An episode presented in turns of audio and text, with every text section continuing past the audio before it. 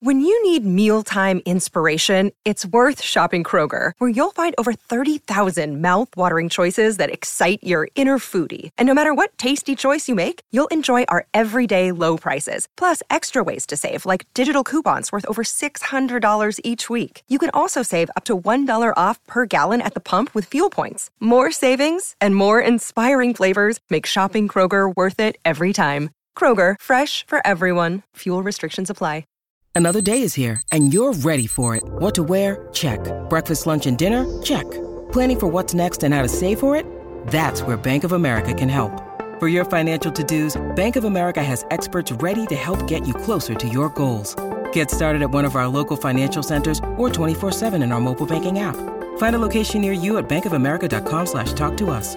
What would you like the power to do? Mobile banking requires downloading the app and is only available for select devices. Message and data rates may apply. Bank of America and a member FDIC. This is the Rich Eisen Show. How you doing? Good, Dan. How about you? no complaints. No complaints. Uh, That's good. We don't want to hear them anyway, so. That'll wrap it up for this show. Live from the Rich Eisen Show studio in Los Angeles. That's a fact. we don't want to hear the complaints. We don't wanna hear 'em. Absolutely don't want to hear complaints. Absolutely not. The Rich Eisen Show with guest host Dan Schwartzman. And now, sitting in for Rich, Hit the drop. it's Dan Schwartzman. Ah, that's right. Hour three, Dan in for Rich on a Friday. Beautiful Friday, at least on parts of the East Coast here. Hope everybody is planning themselves a nice, exciting, summery weekend coming up. Last night, I tried to follow the hockey draft, and I commend the NHL for trying to make this into a spectacle, right? The NFL has mastered the NFL draft being a incredible event. Like hundreds of thousands of people show up. They pack entire cities. There's a whole run up to the event. I remember, by the way, as a youngster when the draft is always held in New York, it was at the Paramount Theater at Madison Square Garden. It wasn't even in the main, you know, part of Madison Square Garden where the Knicks and Rangers play, where, you know, 19,000 people can sit. It was in the Paramount Theater of Madison Square Garden, which is like a smallish theater within the confines of the building. And I remember as a high school, I guess I was a junior or a senior going to the 1996 draft. The Jets, I was a Jet fan. The Jets had the number one pick in the draft, Keyshawn Johnson. So I went and we sat there for hours and it was great. And then, you know, as the draft grew in status and I got into this business, I went to the Radio City Music Hall draft, where obviously that's a massive place. And I've seen the expansion of the draft when it went to Philadelphia a few years back and just hundreds of thousands of people packing the you know the roadway leading up to the steps of the art museum rocky steps you know and you saw what happened when it was in vegas this year the amount of people even with covid right i mean it's it's massive what's become of the nfl draft the nba draft is a big spectacle as well it's great it's fun baseball has now started televising their draft just a few years back i mean it wasn't as if every year they televised the draft it wasn't a big deal to them and hockey has always tried to do a nice job televising it they have the you know, the top players be there. They had it in Montreal. You got fans. It's cool, right? And I tuned in yesterday to watch because I love sports and, and I, I am a hockey fan. So I wanted to watch. The problem is you cannot get really invested in the NHL draft, even as a hockey fan, unless your team's picking first, second, third, or whatever it might be. And even then, it's hard to get invested for two reasons. One, you don't know these players. We aren't watching these guys. Slafkovsky going number one overall to the Montreal Canadiens in Montreal is a cool story for the 2022 Upper Deck draft at the Bell Center. It's a cool story, and I'm sure he's a great player playing in Finland, being a Slovakian. Did anybody watch TPS in Liiga Finland's top professional league play? A lot of TPS fans there, huh? A lot of you guys watch TPS on uh, tape delay from Europe? No. You didn't, right? The number two guy, I don't know who he is either. I have no idea who these guys are, and I've never seen them play. That's the issue. Simon or Simone Nemec, picked by the Devils, number two, another Slovakian. Logan Cooley's an American, but I've never seen him play. Never seen him. Why? Because they're playing in overseas leagues for one or they're playing for the U.S. Developmental League, which again, where am I watching those games? I'm not. I don't watch junior hockey coming out of Canada like the Oshawa Generals. I'm not watching that. The Sault Ste. Marie, whoever's, right? Mustangs or whatever it is. Peterborough, I don't know. I don't know these guys. We can look at statistics and say, wow, that guy put up big numbers. But a lot of the guys coming from Europe, A, don't put up big numbers. And B, the ones coming out of the OHL and these Canadian leagues, everybody puts up big numbers in those leagues. So the whole thing that I'm telling you and looking at is the fact that I don't feel invested in the NHL draft, kind of like the baseball draft, because for one, we just don't know these guys and we've never seen them play except for highlight reels. I can make a highlight reel of anybody and make them look great, right? Because it's picking and choosing a very minuscule amount of times in film compared to the entire body of work of watching them 10, 20, 30 times a year and seeing them play over the course of not just a game, but the season. We're looking at a two minute highlight reel going, yeah, that guy looks great. Maybe he looks terrible in the other film, right? We don't know. You can manipulate highlight reels left and right. High school prospects do it all the time to try to get college scholarships, or coaches will, you know, pick uh, the four great plays they've made, even though they may have had 20 terrible missed tackles, right, throughout the course of a game. That's the first problem. The second problem is just because you draft a guy, when are you going to actually see him playing in the NHL? Even number one overall picks now don't go straight into the NHL. The guy last year who went number one overall, I believe, played at Michigan this past year. Now he's going to be in the NHL a year after being drafted number one. Michigan had like five guys who were high first round picks on their roster this year. So maybe this Juraj Slafkovsky is going to be playing for the Canadiens this year. Maybe he returns to Finland for one more year of, quote, seasoning, right? This guy, Logan Cooley, he went third overall to Arizona. I believe he's going to go play college hockey for a year.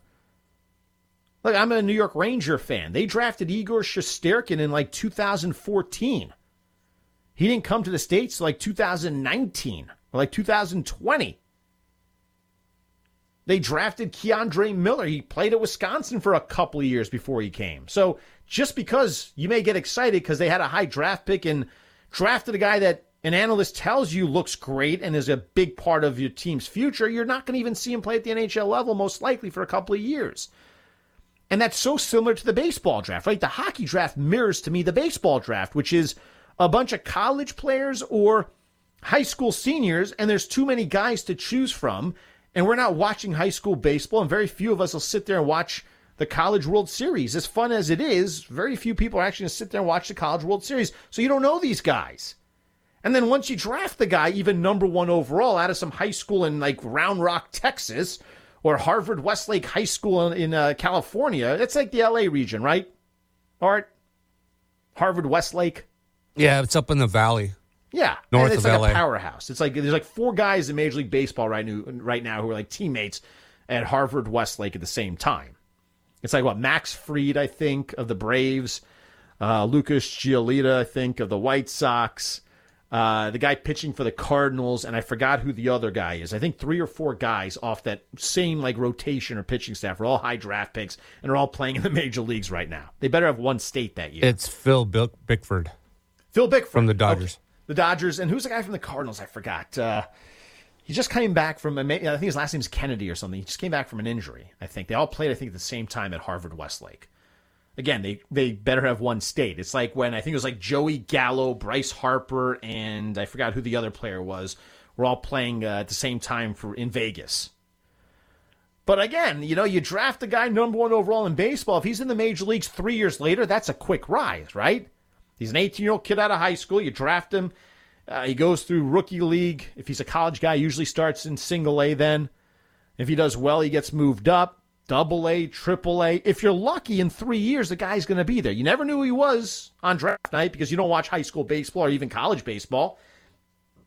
And even after being excited that they got a guy that the analysts tell you is great, you don't see him for three or four years. Doesn't that sound very familiar to what I was just talking about with the hockey draft? It's the exact same concept. So hard to get excited when you just don't know the prospects. The NBA draft or the NFL draft, there's a pattern, right? You do your mock draft. If you're a real fan, you do a mock draft. And then you follow along, and then based on who's getting picked where, you start to shift your draft boards of who's remaining, who went higher than you expected, who's kind of dropping. Kind of the fun part. And we've seen these guys because most of us that love sports will sit there and watch college football on a Saturday. So we've learned who the players are that we should look forward to, right? And then you have the combine process. You have Senior Bowl. You have the uh, the personal workouts at their respective schools that you hear so much about. Oh, did you hear about so and so? He ran a four three forty after a four four at the combine. Boom, draft stock is increased. In the NBA, you've watched them play most likely a one and done year at a top program that's on TV that usually makes the NCAA tournament, so you get to watch them on the national stage of March Madness. And sure, you got like the the Euro players that you may not know, right? but they're kind of sprinkled in there. The majority, the bulk of the guys you do know. You know the Trey Youngs coming out, the DeAndre Aytons, Marvin Bagleys. You understand these guys. You didn't know Luka Doncic except what you read from the scouting reports, how he exploded for this many points playing for was it Real Real Madrid or something or Barcelona in the you know the, the Euro League. But that's all you hear. So you don't really know the European guys, but they don't make up the bulk of the actual draft. So, as I commend the NHL and Major League Baseball for trying to make the draft big because they see the success of the NBA and especially the NFL, they will never get to those heights because we don't know these guys and they don't come straight into the league the way that in the NFL, a guy goes straight into your pro team, there's no minor league. And in the NBA, if your high draft pick has to go play in the G League, then obviously he stinks and shouldn't have been drafted that high, right? That's the problem.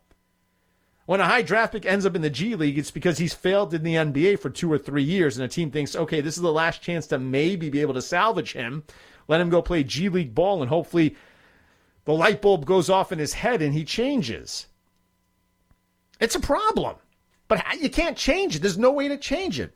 Because even if you tried to televise Finnish League games or KHL games or whatever it might be, no one's going to watch, right? When baseball had the lockout, I tuned in, watched some Korean baseball. I watched some Japanese baseball here and there, but I know, know, I'm half, you know, my mother's from Japan. I, I, I know Japanese baseball, so I'll watch. I appreciate it. I understand it. I know the top players. But I couldn't watch Korean baseball. I don't know the guys. As much of a baseball fan you might be, just because it's baseball, you're not going to sit there and watch. Like I was a little desperate because I love Major League Baseball and I'll watch a spring training game, but they were locked out and we didn't have an opportunity to watch this stuff. So I did watch Korean baseball and then was gladly watching Japanese baseball. But it's hard to get invested because again, I don't know these players. A handful of guys that you may have heard about, uh, especially in Japan, you have I think I think there's a limit of 2 or 3 Western players that you can have on your team. And yeah, you hear about some of these guys. You remember the names from when they were in the major leagues. Some of them are half decent players, others were not. And it's just hard. If you don't know guys, it's very hard to be invested. That's really a major problem. it is. And that's what happened with the NHL draft yesterday. I, just could not, I couldn't follow it. Could not follow it. And by the way, did you notice something, Art, with the NHL draft? Like, in the NBA, you see it a lot. There's a lot of trades, right? A lot of draft picks are picked, and then the guy is traded. He never actually suits up for the team that drafted him. There were a lot of trades in the NHL draft, right? Like it just seemed that teams were not valuing draft picks. They were getting veteran players for draft picks. I think it was uh, Arizona traded uh, a pretty high pick I think uh, they they they traded Montreal traded a defenseman and a fourth round pick to the Islanders yeah, for the number goalies, thirteen pick. Yes, yeah. there were some goalies traded. Uh, exactly. It's really strange. Like honestly, like it's it looked like the NBA draft in that regard, where teams are trying to get out of drafting in the first round. I, I don't, you know, the NBA. There's a reason because if a selected in the first round, it's a guaranteed contract. Once you get past the first round, you know, second round picks are not guaranteed contracts. You can draft guys, stash them in Europe for years. It doesn't matter. They may never come over, right? But you don't have to pay them. First round picks, you have to pay them. So some teams that are, you know, in, in weaker drafts especially will treat their draft pick like it's monkeypox. They will run from it. They don't want it because they don't want to deal with having to put a guy in a roster and guarantee him a contract because of where he was drafted. Hockey, I don't think it's the same way. You hold on to these rights, but they just trade. It's like trading these picks like it's uh, candy, you know? No big deal. Yeah, yeah, take this 13th pick. Other drafts is like, my goodness, the 13th pick. I'm holding on to that. It's a big pick. Nope, nah, take this 13th pick. Give us this Alexander Romanov. Also, by the way, in the hockey draft yesterday, uh, Art, do you see the the two Russian talents? Like two Russians were like really highly regarded. This defenseman and this offensive guy. And uh, I think one went 20th, one went like 26th overall, but apparently they were projected to go much, much higher. And what uh, the story was. It's the Putin factor. Yes, they can't guarantee that they can get these guys out of Russia or they're going to want to come play in Russia. Craziest thing, like really the craziest story. This guy went 26th overall, I think it was, or 20. Uh, where did he go? Uh, a guy that was, I think, 24th, Danila Yurov. He was drafted 24th overall after the Russian defenseman Ivan Miroshnichenko went 20th. But the guy who went 24th was apparently like a legit top 10 talent. Or sorry, this uh, Miroshnichenko is a, a left winger. But uh, this guy was, these guys went much lower than they should have gone because of the fact that uh, people are afraid you can't get them out of Russia right now with what's going on. And, and will, now all these, and will Putin let them go? That's the thing, right? Or is he going to force them to play in the KHL because hey, let's beef up our league? You know, you know, forget the West, forget America and their NHL. Let's make the KHL better. You know, which is the second best league, you know, league in the world anyway for hockey. But let's make it where you are going to play here and represent your country by playing in your country's league. And if relations improve, then one day you could go play in the NHL, right? They Either would probably that, have to sit out a year or two anyway. Usually they do in Russia. And they keep playing in the KHL till their contract ends. But I'll tell you what, like it's either that point, or they yeah. get sent to the gulag. Well, that one guy did. There's that crazy story of this guy, um, this Flyers goaltender. Some he's considered one of the top goaltenders in the world, not playing in the NHL. He was like a sixth round pick in 2015, and he's really developed into a top goalie. And he was in Russia, and there was like a document, you know, documentary being filmed on this guy, and the Flyers were expecting him to come to camp this year and truly vie to be the starting goalie because Carter Hart's not been any good since being a top prospect, he hasn't lived up to it. So they had the expectation this guy Fed, Fedorov or something was going to show up and like fight for that number one job. Well, he's leaving his uh, his rink in St. Petersburg, and he's met by like military police. Starts having like heart palpitations because he's like, oh my gosh. Goes to a hospital. No one knows what happens to him. Next thing you know, there's pictures of him at some so like Russian naval base in Siberia.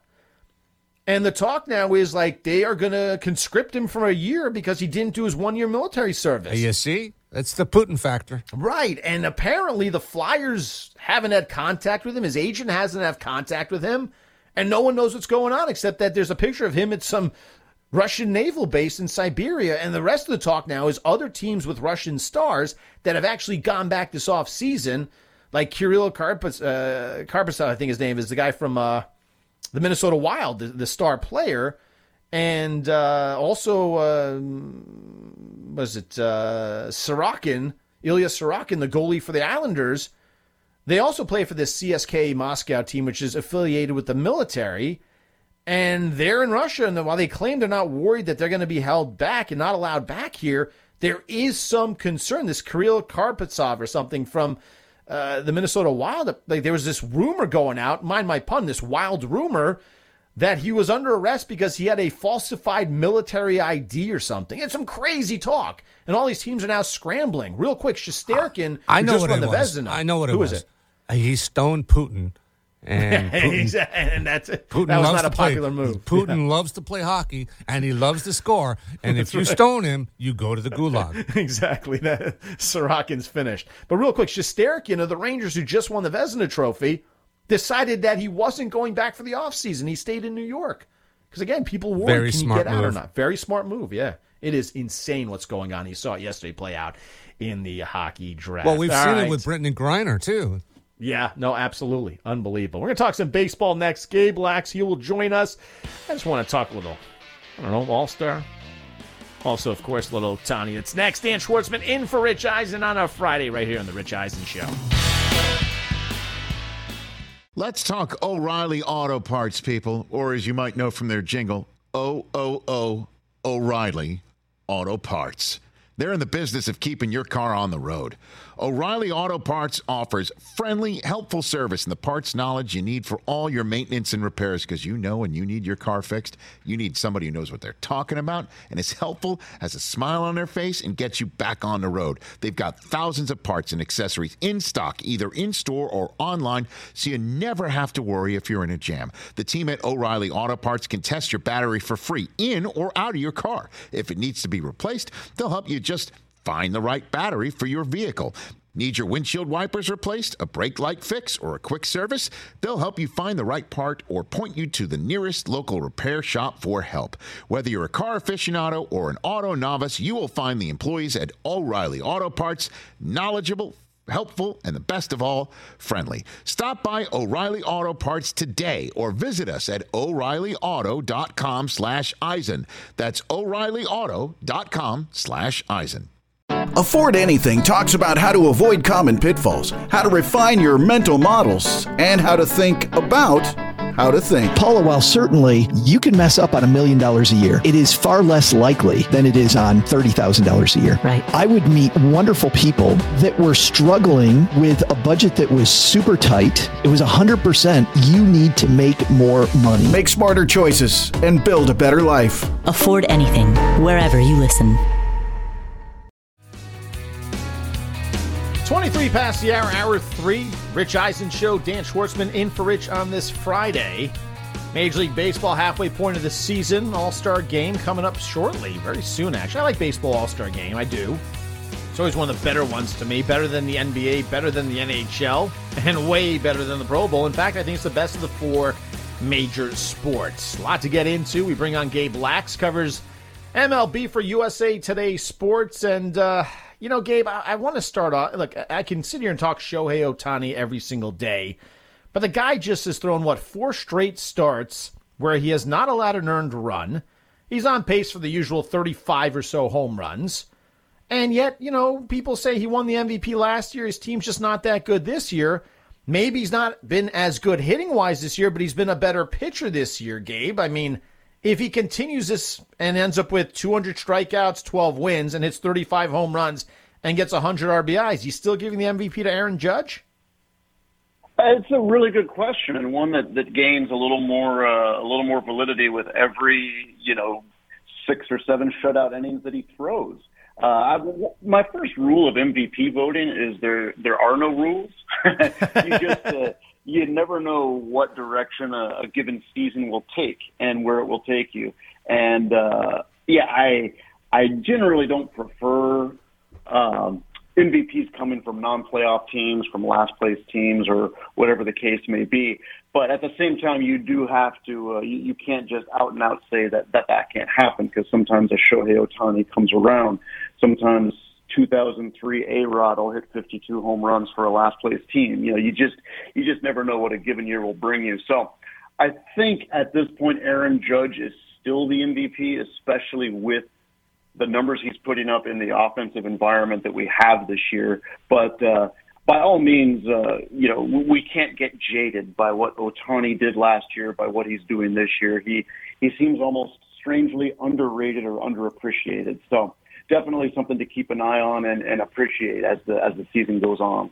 I'm a baseball fanatic, and to me, I'm a Yankee fan too. And when it comes to Aaron Judge and the contract negotiations that are either secretly taking place now or will begin once the offseason begins, you have other guys that you can look at and say, this guy makes X.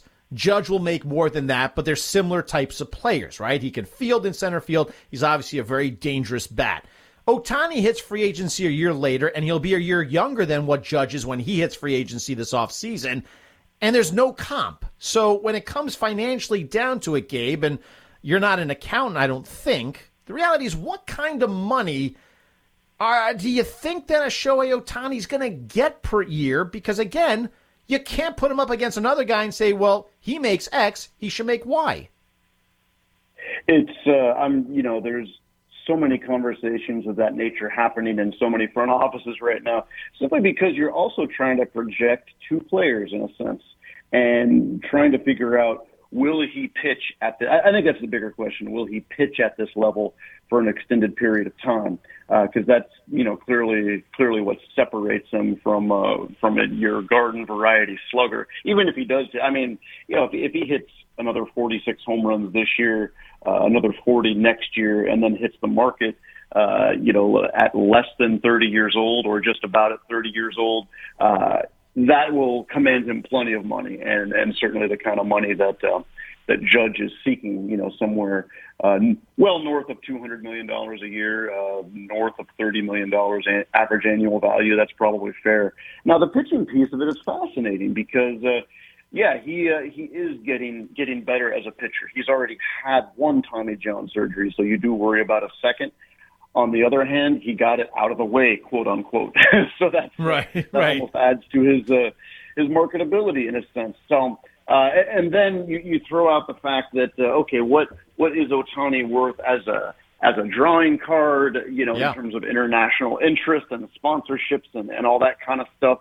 That's a really unanswerable question because uh, you know you would think he would be a bigger star, and uh, and that uh, you know I mean Anaheim isn't. Uh, you know, it isn't Peoria, but it's also not quite Los Angeles either. You wonder uh, how much more marketable Ohtani might be in a New York or LA proper, or for a you know more vaunted franchise uh, like the Cubs or the Red Sox, or a team that consistently makes the playoffs. You know, a lot of unknowns with that as well. But uh, yeah, I mean, if he remains upright and physically healthy and does not take a step back pitching wise, gosh, uh, you know, are we looking at a forty million dollar a year player? Uh, you know, and the, and the fact that his age is where it's at, that might make a lot more sense. Uh, a maybe slightly shorter term deal for a massive average annual value. That that may be what his, you know, what best suits him for his future. So it's uh, it's coming quickly, and it's uh, you know the time to talk about it is is pretty much here. So it's a Yeah. it's a really great point that you raised.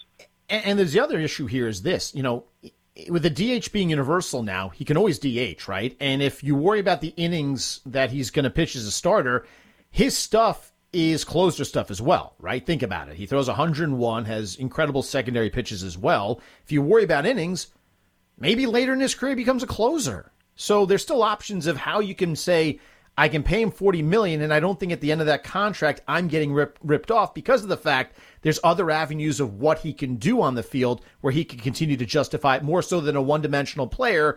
And I'm not going to say Judge is truly one-dimensional, but he's a slugger, right? Who plays good outfield. But that's it. If he's hurt, he can't just moonlight as something else the way that Shohei Ohtani can. So I think that to me is the difference where maybe you can justify a longer term contract because there's the option of him as a closer or just strictly DHing as well while getting healthy from a Tommy John, which we saw in the past, Gabe. So crazy, really, Yeah, to think about what we're it's saying. Interesting too, because we we don't really know where the the quote unquote future of pitching is going either. You know, you're Right. I think you're going to start to see more guys. Maybe in the way back in the day, you call them a fireman, but uh, I think you're going to start to see a lot more value in guys who can pitch three high leverage inning appearances uh, twice a week. You know, like three innings twice a week. Uh, maybe you take down the, uh, you know, you're going to take down the heart of the order at least once. Maybe you're covering the fifth, sixth, seventh, sixth, seventh, eighth innings. Yeah, that's that, that would be a, a, a phenomenal role for him. The question is, uh, you know, he's needed so much planning and kind of a, a rigorous schedule. Uh, you know, basically pitching. He's not a once every five days guy. He's a once every seven days guy. Um, you know, this year those days seem to be Wednesday, Thursday. A couple of years back it was Sunday, Monday.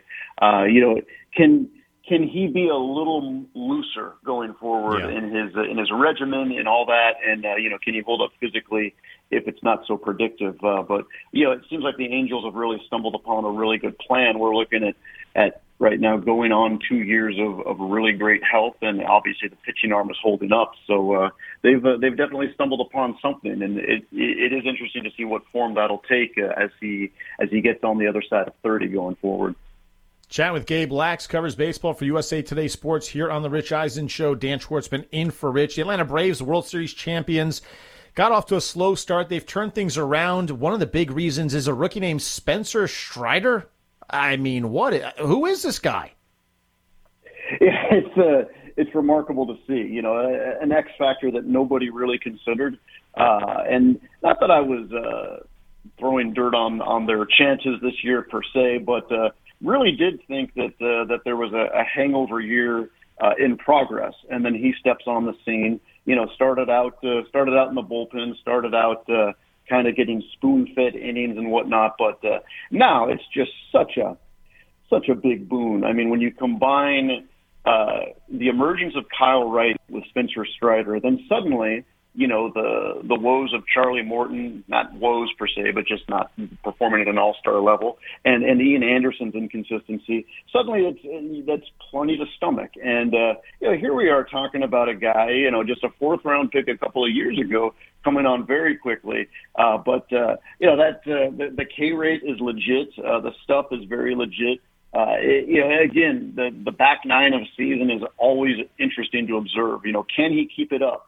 Uh, can he handle kind of the, the leap in innings that uh, you know that um, is is always tricky for uh, you know for a young pitcher. He only threw 96 innings last year total. Uh, did not pitch at all in 2020 after his draft year. He's already up to, to 66 innings.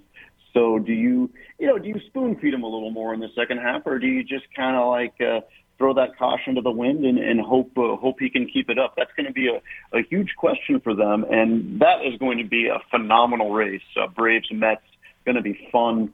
Uh, a couple of really great teams with uh, with really uh, really big expectations, and uh, uh, one of these years we're going to get a great NL East shootout with two, three, four teams.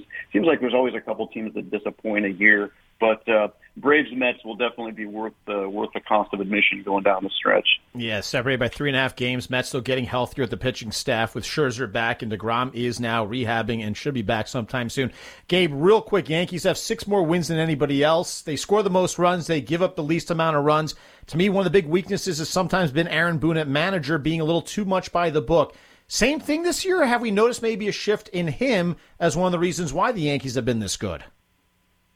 I think uh, I think that the dominance has just been such that they're you know they're able to kind of outkick any of that, and you know a lot of uh, a lot of Boone's rigidity comes from the front office. I mean, I think uh, I think the reason he he was there and, and Girardi was no longer there is Girardi might occasionally uh, you know go with the gut feel a little bit, and even though he took them to within a game of the of the 2017 World Series, you know the the I think the Yankees were seeking even more uh, by the book, more analytic uh, driven decisions.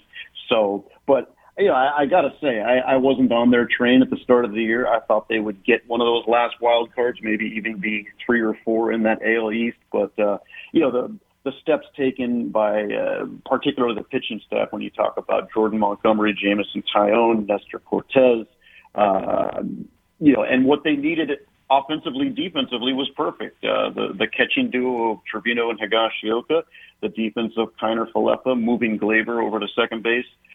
All those moves worked out brilliantly, and I'm yeah. I'm stunned at how well it's worked out. So credit credit to them, definitely. No question. Gabe Lacques covering baseball for USA Today Sports. Gabe, appreciate you hopping on the show. Have a great weekend. Appreciate it, Dan. Anytime. Great stuff there. I love talking baseball. I, I, I got to say, I, I love. I, am 43 years old. I'll be 44 in September. That's right. Uh, Art, get the presents ready. Um, and I'm in that generation where baseball's still number one. I know that for the younger guys and gals, from me, baseball isn't number one. Oh, it's too long. It's so boring. Oh my goodness, let's speed up the game. Honestly, I mean, sit me in a plot me in a seat at a stadium yeah, for three and a half hours yeah. and make the food and beer a little cheaper. Be you know, forget the length of the game; it's the price of the food and the beer. Yeah. You know, make it a little bit cheaper, and I can sit there all day. My ideal have of heaven, my, my idea of heaven is sitting at a ballpark with a hot dog and a beer. Although I have to tell you, Dodger dogs are overrated. Hate to tell you. Hey, hey. they are. I they are. I was. I came out to L.A. The all beef Dodger dog. Oh my Man, gosh, that's, overrated. That's that's heaven. No, not for the. Was it twenty bucks or some some ridiculous? Yeah, I know that's it's outrageous now. But yeah. I was out there. Uh, I went to Dodger Stadium. I went to the Big A. I've been out to LA like three or four times in the last like six years or five years, and uh, I went to Dodger Stadium. I've been to the Big A. clearly, Dodger Stadium is great. I love it. I I know that people want to do some renovations here, but it's great. I love it the way it is. You don't have a bad seat in the house. I love going up to the roof, taking a look down. Awesome place. More so than the Big A, which to me is more cookie cutter, you know? Food wise, though, I mean, Dodger Stadium, that Dodger dog, the helmeted nachos. Like, literally, Classic, you gotta, man. You got to work all day, all week to afford to just Oh, go there yeah, and that- eat, right? that- yeah, exactly. Incredibly You expensive. got to pay for Cody Bellinger's uh, salary. Can there be? I mean, at this point, do you want to just DFA him? And what do you want to do? no, that that'd be Muncy. Well, what happened? I mean, this is a team of 53 wins, yet there's all these questions. Freddie Freeman's been good, you know. Uh, but I agree. What is the deal? You know, Mookie's Mookie, of course, but Cody Bellinger's hitting 211 with 11 home runs. What is Max Muncy hitting? Jeez. 164 with eight home runs. He's become Joey Gallo light with less strikeouts. But I don't I don't understand Bellinger. He's still young. He's 26 years old, right? Had that great rookie year. Third year he wins MVP. And he has dropped off the face of the earth since. I mean, since Yeah. 2019, when Cody Bellinger rightfully so won the MVP with a 305 average, 47 homers, 115 RBIs, 95 walks, 108 strikeouts, had an OPS of 1.035. He had a WAR of nine that year.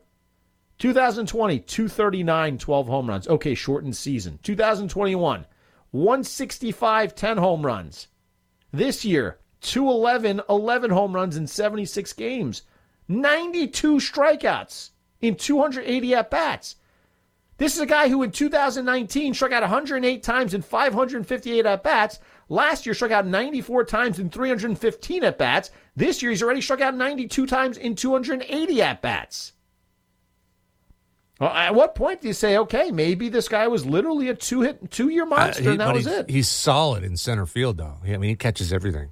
Yeah, but are you paying, uh, you know, in today's baseball, are you paying a center fielder to hit 200? You know, I'll give you Joey Gallo. What are they paying uh, Bellinger right? Didn't he get a big contract? Yeah, he did. He did. So do you wonder, like, maybe if he just uh, he's cruising? I, I'm just wondering. I don't know what happens. No, if you look at him, no, he's he's not. He he tries. Well, he's not trying hard enough. I'll tell you that. he's certainly not trying hard enough. it makes absolutely no sense. He's making sixteen point one. Oh my goodness. 16.1 million? Oh my goodness. But that's got to be the biggest question in that city right now when it comes to baseball. Like, what's happened? Like, what has happened? Like, is he just. And look, after this year, he's. You know, he's arbitration eligible next year, and then 2024, he's a free agent. And at this pace, if he does not go back to being the Cody Bellinger for the first three years of his career, I'm telling you right now, he will not be a Dodger in 2024, Uh, no, and you'll be yeah, happy. Absolutely not. No, yeah. You'll be happy that he's not there. But that's a head scratcher. That's really a head scratcher.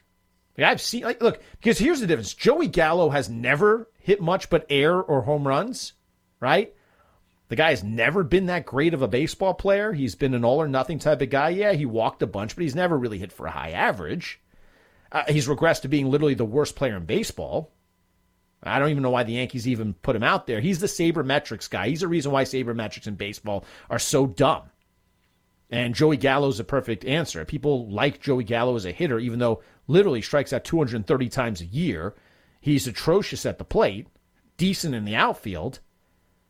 But Cody Bellinger at least had a history of a high batting average, right? Like not a ton of strikeouts. Sure, he struck out 150 times here or there, but not to where you thought he'd strike out 200 plus times a year. And now you're looking at a guy that has not just regressed, you wonder if baseball figured him out and he's never made the adjustment to whatever they found out. Like th- there's something there that's happened where pitchers noticed something and the word has been spread around the league. This is how you get Cody Bellinger out. It's the This high is- fastball. So he's never he can't lay it off. He can't lay off of it, and he, you know, he can't hit it. Is that all it is? Yeah, It must be, right? And he's I mean- chasing bad pitches too. Ah, trying too hard. Does he get booed now, or are people still kind of oh giving no, him the benefit of the no, doubt? no, we still love him. Absolutely. Really? Yeah. Why? You guys are too patient. Uh, How do you? No offense to he might be the nicest guy ever, and maybe he kisses babies and takes photographs with everybody that walks by. But at some point, you got to say, man, you're killing us out there. Like you're making 16, 17 million bucks, and you're killing us out there. Every time you go to the plate, you're a strikeout machine. He's striking out once every three times he goes to the plate. Uh, that's that's unacceptable. Oh, you guys are really patient. I mean, the Yankee fans give it to Joey Gallo. I mean, he gets it. He's also batting 160. Well, so is Bellinger and Max Muncy. So, well, no, Muncy. Bellinger's all the way up at 211, I think. All right, we'll wrap things up next. it's amazing how the Dodgers and Yankees win that many games, having Aaron Hicks and Gallo doing very little and Bellinger and Muncy doing even less in their lineups right now. Pitching, my friends, wins games, and you are seeing it. Dan Schwartzman on a Friday, filling in for Rich on The Rich Eisen Show.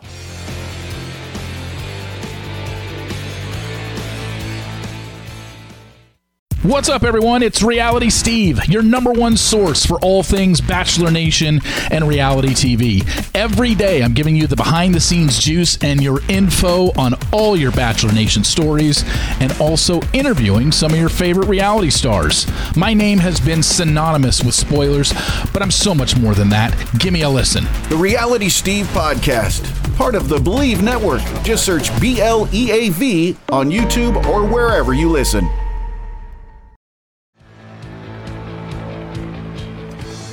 Wrapping things up, it's a Friday. Dan Schwartzman in for Rich, the Rich Eisen Show. This uh, assassination of the former prime minister in Japan, the thing about it is, and I knew this, I've been in Japan, but it's a relatively gun free country. It's a country of like 150 million people, packed into landmass the size of California. I just read that they had 14 gun deaths in five years. 14 gun deaths in five years. The guy built a homemade gun. First thing that popped into my mind when I saw that what's that movie with Clint Eastwood in the line of fire, right? Where John Malkovich, his character, uh, builds the, uh, the homemade gun. It's exactly what I thought. Unbelievable. Yeah. Crazy stuff. 14 gun deaths in five years. That's a big debate we have in this country, obviously, but uh, that's a country where having a, a gun is impossible. You can't get one. Really, it's impossible. Unbelievable, but uh, crazy world we live in right Yeah, it's now, a shame. It's really a shame. Yeah, really a shame. Crazy world. in. In a place like Japan, which is one of the most uh, calm, relaxed, and safe countries you're ever going to go to and visit, this is unheard of. I mean, it's the shockwave reverberating around that country because of this is incredible because it's not something you expect. Maybe a stabbing, you know, you'll have that once in a while. Some guy goes on a stabbing spree, but when it comes to gun violence, never. Especially a guy that makes one out of like metal tubes, wood, and like duct tape, electrical tape, things like that. Insanity. All right, as we wrap things up, uh, some of the things to kind of look at the French Open, excuse me, the Wimbledon final is set, and it's very subdued, obviously. Novak Djokovic loses the first set. He comes back, sweeps the last three, knocks off Cameron Norrie. He's in the final. No surprise there. I think he's going for what his fourth straight Wimbledon crown. And we're all kind of excited to see Rafa Nadal and Novak Djokovic. We found out yesterday that was not going to happen as Nadal had to withdraw because he has an abdominal tear in one of his muscles to where he just couldn't play. Tried to practice yesterday for like 45 minutes, just couldn't play. He can't serve right now, and uh, it's very painful. So Nick Kyrgios with the walkover, we will see Kyrgios going for his first Grand Slam, and Novak Good luck. Good luck, right? But here's the thing, you know, even if Djokovic loses the first set, it's no sweat, right? Like the guy is unbelievable. Like he, he loses a set like he did today where he played poorly. Doesn't matter. Djokovic is like, yeah, all right, whatever. Let me just wake up now and, and play. Remember, he almost lost in the quarterfinals to Jannik Sinner. He was down two sets to nothing, right? Oh, Five, Oh, seven, right. two, Yeah, six. right. And it's like, yeah, all right, let me wake up. All right, enough of this nonsense. Six three, six two, six two. Boom, moves on. He may lose a set to Kyrgios, but I don't really see him And no, he's not going to. losing. Nah, I mean, I'd be it'd be stunning, frankly. It would be absolutely stunning if he was to ever lose to Nick Kyrgios in a five set match. Now, stranger things have happened, right? But not likely. You know, I'm looking at his career here. So funny is, you know, Djokovic, he's, not the Yeah. he's not the nicest guy in the world, but uh, uh, you know, next to Kyrgios, he's a saint. Yeah, I, I mean, look, you know, you don't hear. Obviously, the whole vaccine issue was big with him, right? That was a a major deal. But in, before that, you don't. Yeah, you heard maybe uh, some sportsmanship issues here and there. He he may wear his emotions on the sleeves a bit, but you never heard of him being like a bad dude, right? No one says he's a terrible guy on tour and people hate him. In fact, from talking to people involved in tennis, he's apparently like a nice guy, right?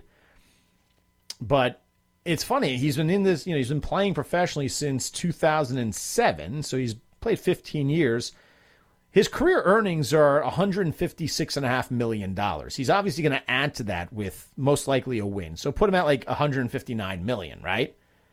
It's the money these guys make, especially tennis players, off the court in endorsements that's so massive.